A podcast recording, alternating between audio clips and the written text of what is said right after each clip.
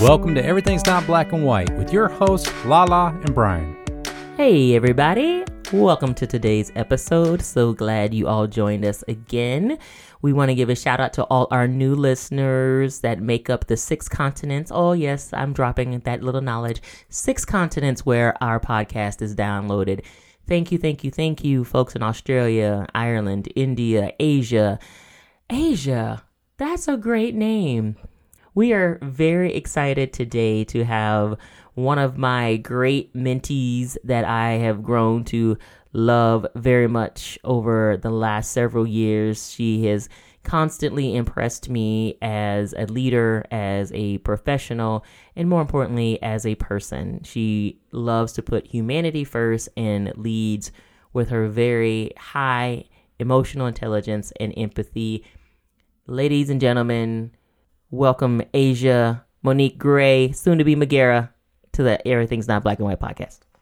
You make me sound amazing. You are amazing. Thank you for having me. I'm so excited to be here. We're very excited to be here. And I just want to give everybody just a little insight. Uh, Asia and I were peers in a company uh, that's local to Central Ohio area.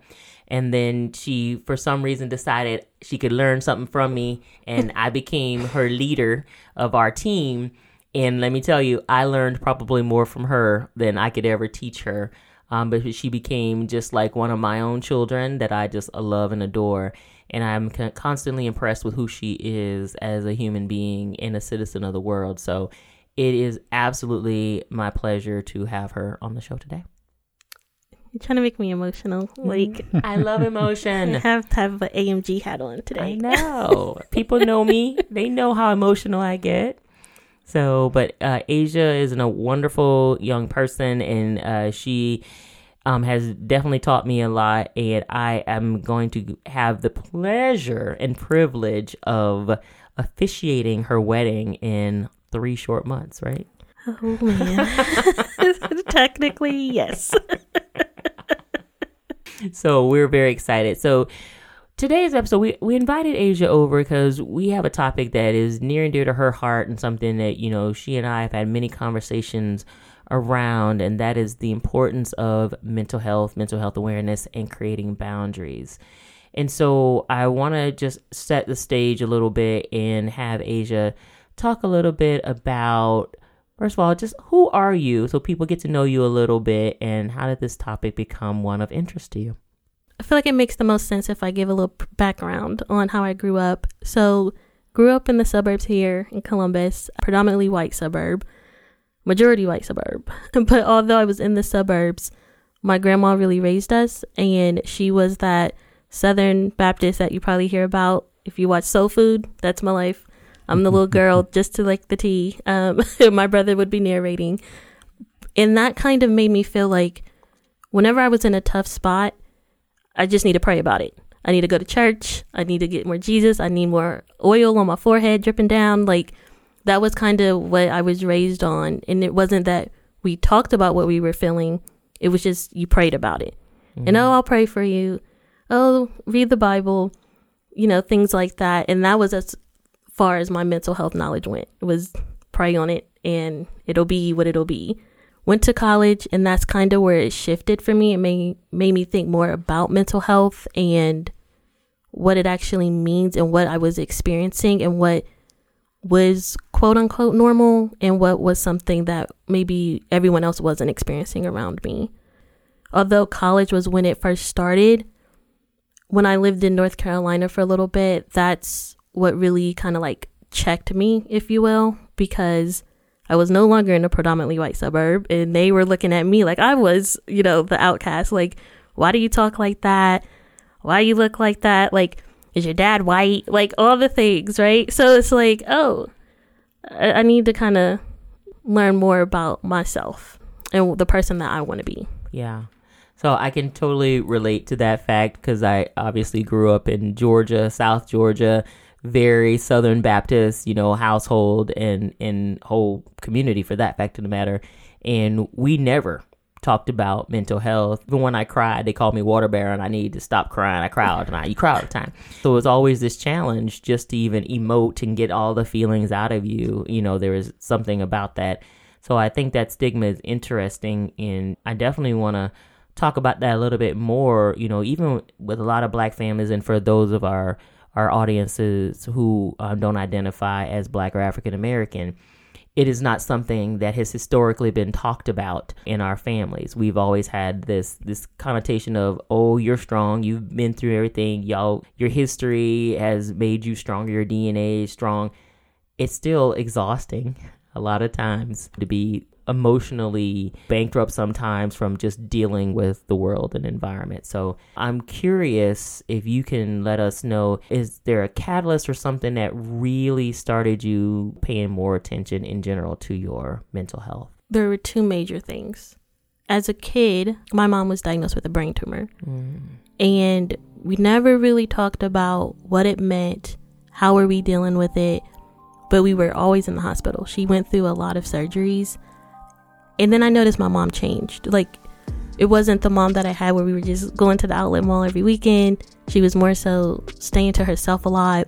Sometimes she wouldn't come out the room, and no one ever talked about it. It was kind of just like, yeah, whatever, Christy's doing Christy. But I knew something had changed, and that really had an effect on me, seeing my mom like that. She wasn't laughing and stuff as much as she wanted, but at the time I had no idea what to do with it, right?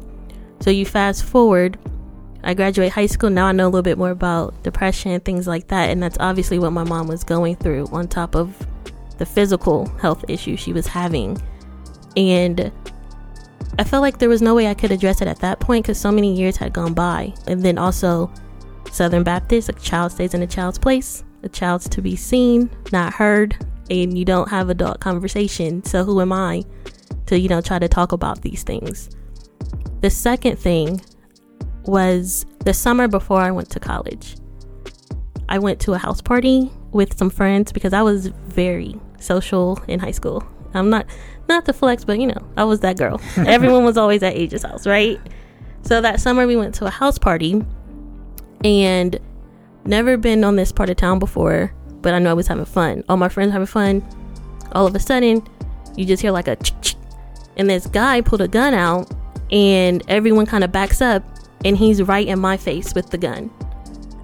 I could not find any of my friends in that moment. And he pulls his gun out. It's in my face. I literally had just met one of my friend's brothers that day. He came and grabbed me. Everyone started running. Everyone else started pulling out guns. It was like such a thing. I didn't drive, so I was running uh, to my friend's car with uh, his brother. And, you know, we go home that night. We're kind of laughing about it, like, oh man, that was crazy. And we move on. We never actually like talked about that impact or the trauma.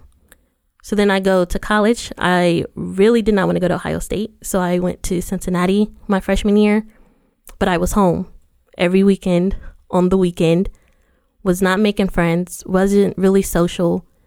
I, I didn't feel like it was wrong, but I knew I didn't feel like myself. How come I don't have a whole bunch of friends? How come all of a sudden I'm the quiet one? Don't really want to go out. And that got me looking into, so let me fast forward a little bit. I transferred home because my mom's like, we're not about to come keep picking you up. Transferred to Ohio State. I was home, but I still didn't feel like myself. I still wasn't as social. You know, I was now with my partner, Anthony, but other than him, wasn't really social. So it's like, I'm, I'm going to get therapy. I saw it on T V a lot. It was always that funny Living Single episode. Khadijah goes a little wild. So I was like, I'm going to try it. And that's when I found out I was having not only depression, but social anxiety. And it all triggered back to that party. And I'm talking about it quickly, but years had gone by by this time. And that really got me thinking, because what if when my mom was sick, we actually talked about her feelings and what changed and how can we get you back? Or what if that night, instead of us laughing, obviously we're kids, we don't know, but instead of us laughing, we're like, hey, but are you okay? Because that was some stuff and you never experienced that. Like if we actually, if, if that was the norm to talk about how you're feeling, mm-hmm. how different things could have been for me in college. Because I did not enjoy college. I thought it was going to be everything. And it was the worst time for me.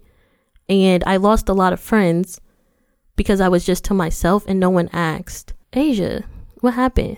So that was a long-winded way to answer, but that was what kind of got me starting about mental health, because it's not a great feeling when you don't feel like yourself. Yeah. And you're not sure why. You just know it is what it is. Our listeners can't see it, but from my point of view, watching her tell that story, there was an intensity in her eyes as she was sharing that. And um, yeah, it's, it's a sobering uh, reality sometimes when you get into environments like that and something like that where they, someone pulls a gun out, it really changes the dynamics of the situation. And that could be very traumatic. A hundred percent. And it's like, why was the norm to make jokes about it? Mm-hmm. You know, like, oh man, that was crazy. Oh, that's like Boys in the Hood, but it's traumatizing, and that and that's not the norm. Mm-hmm. Yeah, yeah. Brian, you had your own incident like that when you were younger as well. I did. I wasn't going to bring it up, but yes, I I, I got actually shot at. So oh.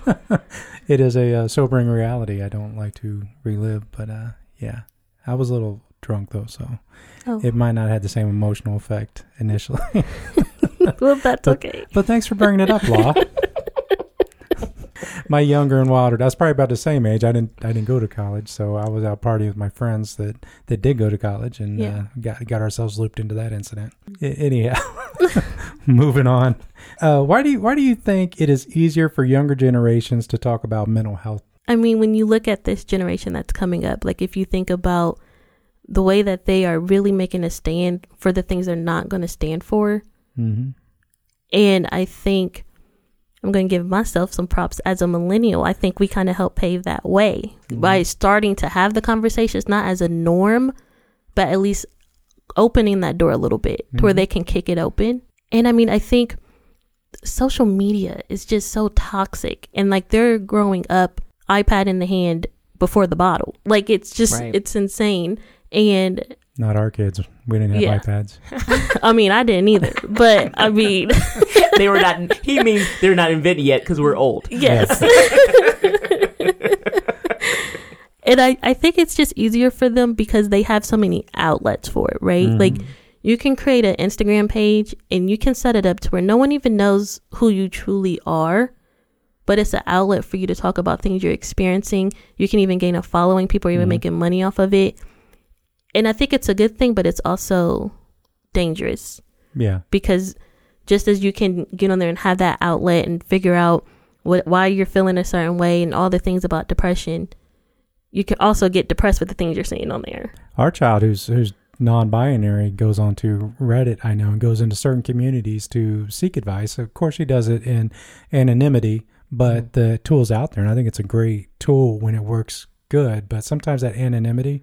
Uh, is beneficial for both, for everybody. Mm-hmm. Oh, for sure. Yeah, it's very, very hard. Well, you speak about social media being toxic and dangerous in a lot of ways. We have all been truly inundated with it the last couple of years because of COVID and being, you know, sequestered in the house and dealing with things. And so I, I feel like a lot of things have gotten amplified greatly by people being stuck in quarantine inside and, and sharing and resharing and and doing all kind of things with the stories. So I would love to hear a little bit about how you've been able to navigate for the last couple years with, you know, obviously a global pandemic and being quarantined to uh, incredibly volatile political and social justice um, environment that we've been in. So I'm just really curious, how have you been able to navigate through that personally? And it, was that a a dev, you know, a detrimental impact to you? Yeah. When I think about the past couple of years of the pandemic, and that includes, you know, COVID, Black Lives Matter, everything, it's been the biggest blessing for me. And by no means do I mean like I've just been smooth sailing. There's been some challenges, but at every moment it's been challenging me. And at the end of like the storm, I'm falling more in love with Asia. So let's start with the Black Lives Matter. That really checked me. Of course, we have so many people who are like, oh, you're black, you can educate me. No, honey, I'm educating myself, okay? Growing up in the suburbs, there's a lot of privilege that came with that. And seeing those videos, and in particular the Breonna Taylor situation, that really rocked me. And it wasn't that I thought like, oh, racism isn't a thing. I knew it because, you know, you have those alerts when you see cops and you're out, or someone's looking at you a little crazy in the store thinking you're shoplifting. I know that. But to see it such so clearly that there's so many people out there in high positions of power that do not value my life simply because of the color of my skin, which I have no control over. It was it was a lot. And someone wise said to me that even if you have a friend and they're white and y'all have never discussed what it's like for you to be black in America, or they can't relate, that's not your friend. And that opened up so many doors for me, because I do have more white friends than black for whatever reason. But during that time, when they weren't checking on me, or I posted a poem, and it really meant a lot to me because I was very vulnerable, which I'm very private. And I posted this poem about being black and the emotions, because my partner has locks. So I don't like when he goes out without me a lot, because how am I going to be there to quote unquote protect you, right? I posted this poem and my friends did not react, and they didn't say, oh my goodness, or thank you for posting that, or I never realized. They didn't say anything, and I didn't like the silence, because I didn't post it for you to check on me, but it told me a lot that when you didn't. And then now I'm planning a wedding, and they're like, oh, Asia, the- mm-mm. If you can't be there for mm-hmm. something as serious as me pouring my heart out, then you're not going to be there on the best day of my life when I'm experiencing the utmost joy. Right. Because I needed that uplifting when I was seeing people being murdered just because they were black. So that's how the social injustice has helped me, because it's real made me realize that everyone's not your friend, and talking about race shouldn't be a sensitive topic. Mm-hmm. If it's sensitive for you, then maybe there's some inner unpacking you should do. Right. When I look at the pandemic and COVID specifically, being in the house, it made me really reflect, because so many times my therapist would say to me, like, what do you do that makes Asia happy? Or what do you do for you? And I never really had an answer, as sad as that was. But COVID, I was forced to figure out, what do I like to do? I found out I love to do puzzles. I love to just sit in the silence and just let my thoughts go. And I think that was the biggest thing, because now things are getting a little bit back to normal. When I feel like I'm in that depression depression cycle, I know what I like to do. All right, let's get that puzzle. Okay, Asia, why don't you make a new playlist? Let's sit in some silence. And I think I wouldn't have that if it wasn't for the pandemic. Mm-hmm. I wouldn't. Ha- I just think all the things the past couple of years have given me such clarity that I'm so grateful I have at this time in my life. Yeah, I love that. You know, being self-awareness is, is such a powerful thing. You know, and I think a lot of people don't take enough time to actually sit and learn who they are. Yeah. You could just say like generic answers. We're like, oh, what do you like to do? Oh, brunch. You know, that was my answer. But it's like, okay, girl. I mean, who doesn't like brunch? Yes. Honey? But you should know yourself deeper than that. And that was the gift. Agreed. Agreed. That, that goes well for me. Which, you know, ladies and gentlemen, mimosas at brunch. Okay, that's all I had to say. I just wanted to add that. Man, in. We had that bottomless mimosa in uh, New Orleans. Yeah. Ooh, what a gift of bottomless mimosa. Yeah. It's a gift. It and, was a, and, and they, they literally never let your glass get You get empty. halfway empty, and it, it's a gift that kept on giving. And yeah. I, I think I think I almost crawled out. Like, it was it was bad. Like, because we went to the World War Two Museum after that, and I'm, like, so buzzed. And I'm like, this is not the place to be buzzed. That oh. did not work for me.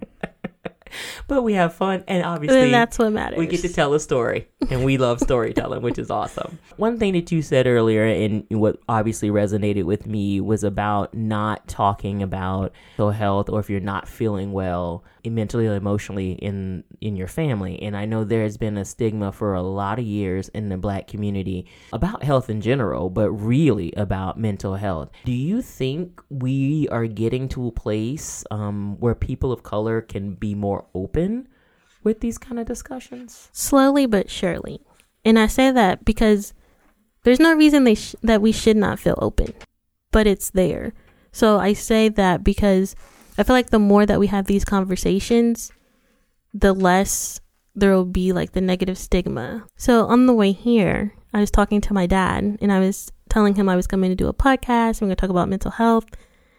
And his response was, you sure you want to do that? And I was like, what do you mean? And he responded and said, are you sure you want to be the face of those issues? And that was it. It was like, Dad, that that's why I'm doing it, because they're not issues and we should talk about it more. If we talked about it more, we would know how common it is and that we're not alone. Mm-hmm. And it's like, imagine if we go back to my childhood, if my mom had a conversation with us about depression and her being depressed. When I started showing the signs, we could have had a discussion about it and maybe things could have been a little bit different. And so I just had to tell my dad, like, they're not issues. So while I th- I feel like as Black people, we are getting more open and talking about mental health, there's still so many generations that feel like these are issues or you're going to be labeled crazy and it's a negative. It's such a negative for so many people still. Yeah. And that really breaks my heart, because when you think about the younger generations coming up, they're experiencing a lot of things. Yeah. Social media, the technology, the school shootings. I mean, there's just so many things. We need to be talking about mental health. Even in the cancer community, which I'm really familiar with because of my cancer, it's it is kind of taboo still. Even with cancer, people think they can't talk about the mental health issues. And I mentor a lot of cancer patients, and the first thing I always tell them is your mental health is going to be just as tough as the physical treatment you're going to get.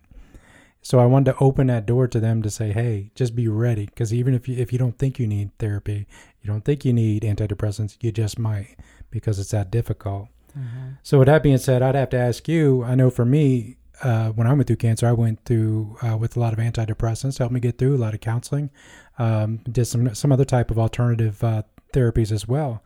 But the question I have for you is, what kind of things have you done to protect your mental health? Definitely therapy. And with that, I want people to know that your first therapist may not be the one, and that is okay. I went through years with a therapist that wasn't the one, but I'm like, I need this. Like, it just, it hasn't clicked for me yet. And that that's not the jam either. So don't do that. Um, so definitely therapy. Do not disturb on your phone is the biggest blessing for mental health, I feel like. I think that it's such the norm to think that you need to always be available. And that is something I really struggle with with my social anxiety, is like, if someone's calling or texting, I need to get right back to them, because what if they don't reach out again, or it must be something important? And that's that's not okay. It's okay to say, hey, I don't want to be on the phone today. I can return that call. I can text them back tomorrow. And it's not me being a bad friend or a bad daughter or anything. It's Asia looking out for Asia. And I think that's okay. It's more than okay. Boundaries are so incredibly important. Oh, say that again. Yes. You know, that that's something that I personally am, am learning more about, is how to set boundaries for myself, and also the power of saying no. You yes. know, I think there's that, that FOMO you're, you're thing. You're still trying to harness that Man, one. Man, listen. You know, they do the FOMO thing, right? Fear of missing out. Like, people, like, I, I want to say yes because I don't want to miss something, but I'm I'm already overwhelmed. My plate is already full, yet I say yes, and I'm completely overwhelmed. Yes.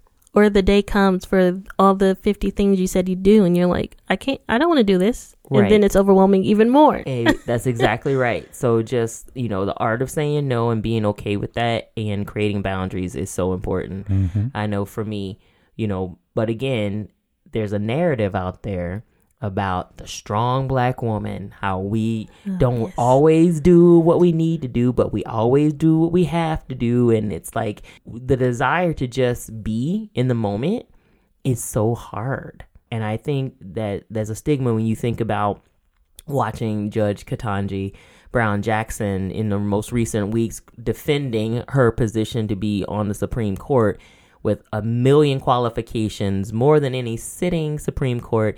And yet here we are watching her literally be berated down to the nth degree. And I think every Black woman collectively felt everything yes. that she was going through. And it's just exhausting sometimes trying to be strong all the time. You just want to be at rest. Sometimes you just want to cry. Sometimes you want to be alone and be quiet and have do not disturb on. So what do you think it's going to take for Black women to be able to feel like they are allowed to just be? How can we change that narrative? there's so there's so many levels to that. I feel like obviously we need the support. We need everyone who's not a black woman to do their part in making sure that, you know, just check in, just say, how are you? And reassuring that if we're needing to take a break, that we're supported. I don't I don't want to assume, but I don't think that many other demographics second guess as much. I don't you, feel good. Should can, I call you, off? You can assume. Yeah. I'll speak for the other demographic. Like, I'm not feeling good. I think I should call off. No, I can't call off because I'm a missed day of pay. And I'm miss- like, you know, it just spirals. And I there's so many times where I find myself doing that. And that comes to the second part. So, yes, we need the support.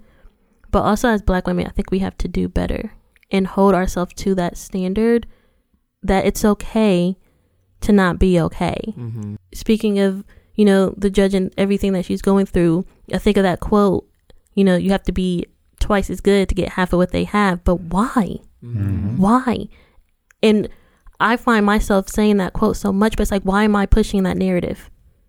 Right. You know, like I'm now going to become a part of the problem. I'm not only am I holding myself to be twice as good, I'm also telling the younger generation, you gotta be twice as good. Like, but like that's, we have to stop that. Yeah. You know, we have to do our part in changing these quote unquote norms. Yeah. I heard a quote the other day that uh, actually a black woman sent to me, and it says, I deserve to have a soft life.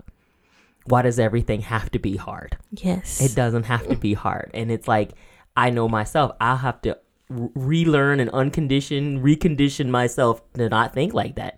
I watched it with my grandmother. I watched it with my mother. I mean, hard lives. My my sister. Like, I don't want my children to have a hard life. I don't want you to have a hard life.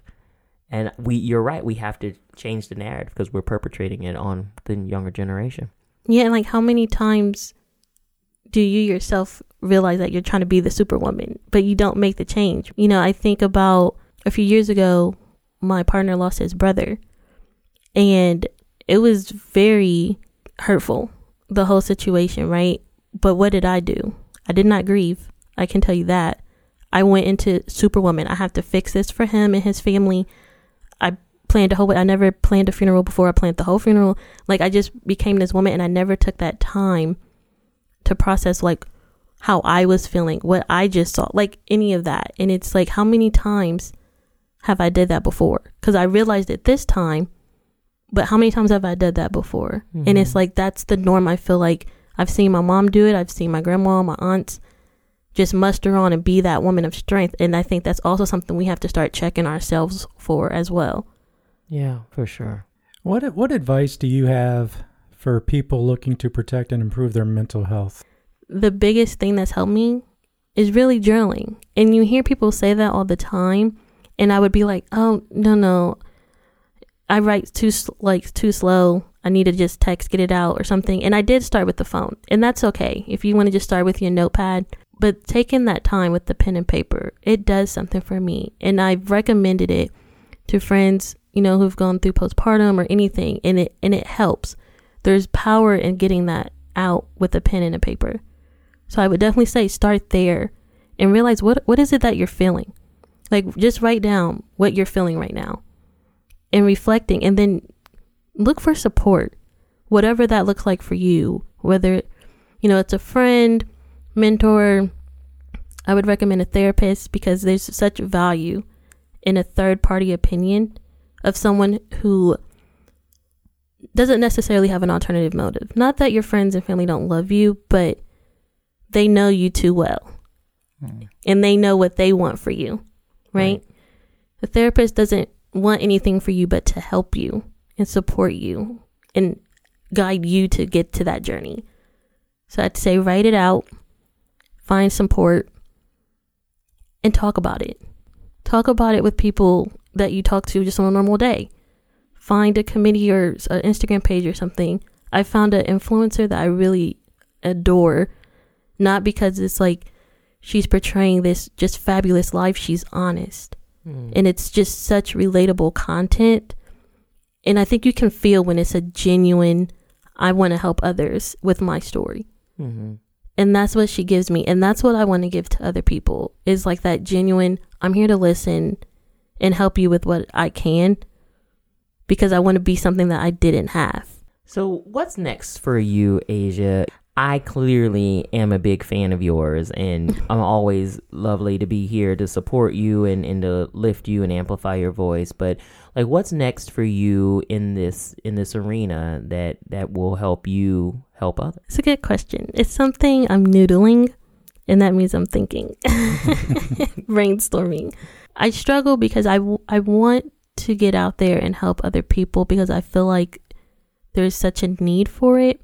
But then I also struggle with wanting to be private. Mm-hmm.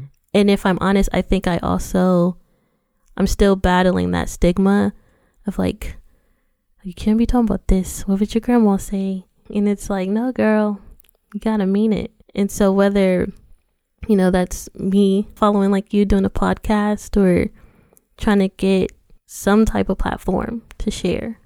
Because when I shared that poem, I felt good getting that out there. I felt like I did my part to help whoever read it not feel like they were the only ones who felt like that. And I want to feel like that again. Yeah. Well, you're doing that yeah. by being on the podcast today and being so honest and, and forthright with your story and your desire to help others and to remove that stigma, to talk about the importance of mental health. So we appreciate you so much. You know we love you. We adore you and Anthony both. And it has been our honor to host you uh, today on the podcast. Yes. Thank you for having me. You're very welcome. Hey, uh, Anthony, uh, my senior uh, Dookie Blue Devils went down. Oh, sorry, don't do that. Sorry to hear about that. Don't Ant. do that. I just got to drop it on the podcast, buddy. Thinking about you. Wow. So we're ending with violence. Literally. And I'm going to have to go home to this. Well, if folks want to get in touch with us at Everything's Not Black and White Podcast, what do they need to do, Brian? They can uh, follow us on Facebook at Everything's Not Black and White, or they can email us at e m b w podcast at gmail dot com. Yes, and whenever Miss Asia decides what her future holds, we'll make sure we will alert all of you as well, because I know you will become big fans of hers, as we already are. Yes. So thank you again, Asia, for being with us. Thank you all for being with us. Don't forget to like, subscribe, and share. We will see you next time. See ya. Bye.